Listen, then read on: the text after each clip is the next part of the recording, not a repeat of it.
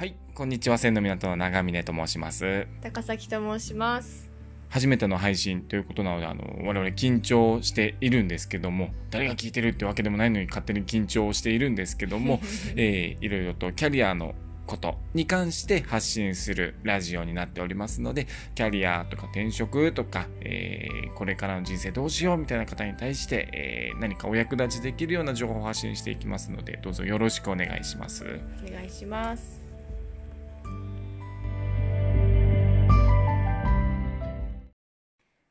千の港はですね、千葉県香取市という場所にあります。皆さん、千葉県香取市ってご存知ですか？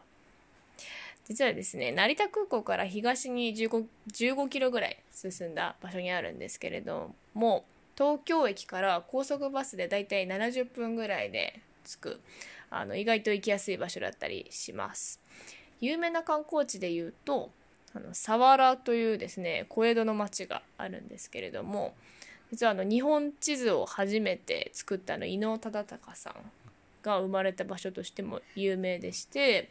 えーかなり歴史の深い、えー地域になっています。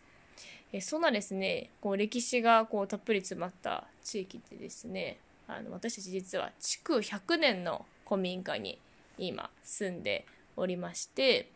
もう地域としてもそうなんですけれども、まあ、古民家自体もこうまるでおばあちゃん家に遊びに来たような平屋でこう広々としていて農家作りの、えー古民家なんですけれどもリノベーションしていましてこう人がこう心がこう何ていうんですかねこう温かくなるようなあの癒されるような空間づくりっていうところをこう目指しておりましてこの古民家を使ってキャリア相談サービスっていうものを運営しています。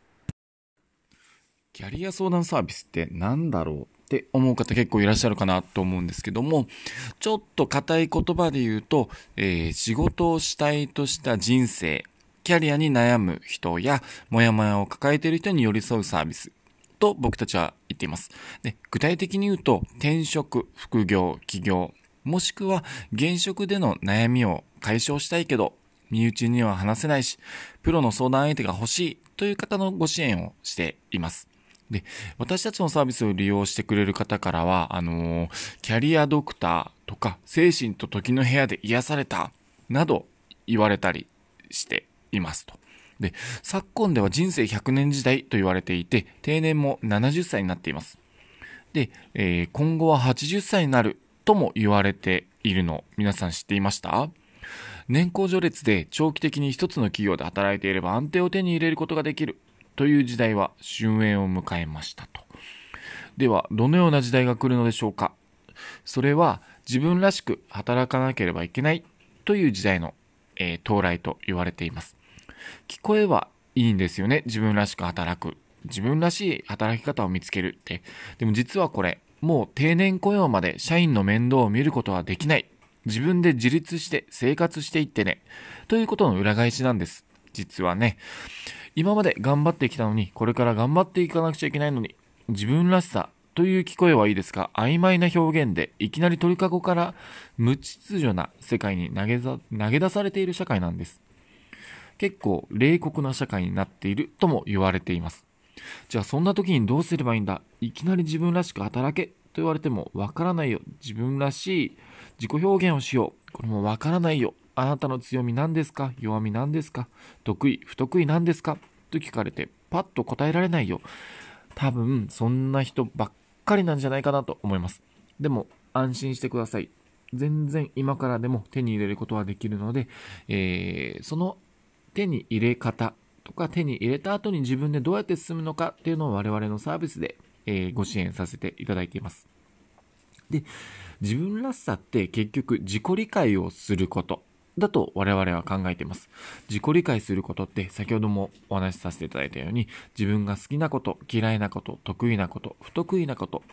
性格を多角的に理解して受容すること。これが、えー自分らしさを知るきっかけになります。なので、えー自己理解をするきっかけをお渡しして、えー自己理解した上で転職、副業、起業、現職での解決という自分らしい道に歩んでいくためのサービスを展開しているのがキャリアサービス、キャリア相談サービスということになっております。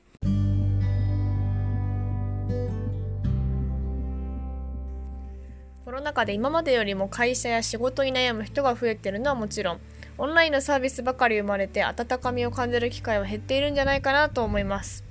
今までキャリアについて考えてこなかった方新しい働き方にチャレンジしたい方ぜひこの配信を聞いてみてください。実際に会いに来てくれる方がいらっしゃればとっても嬉しいです。オンラインでの面談もやっていますので直接相談したいと思ってくださる方はプロフィールのホームページよりご予約ください。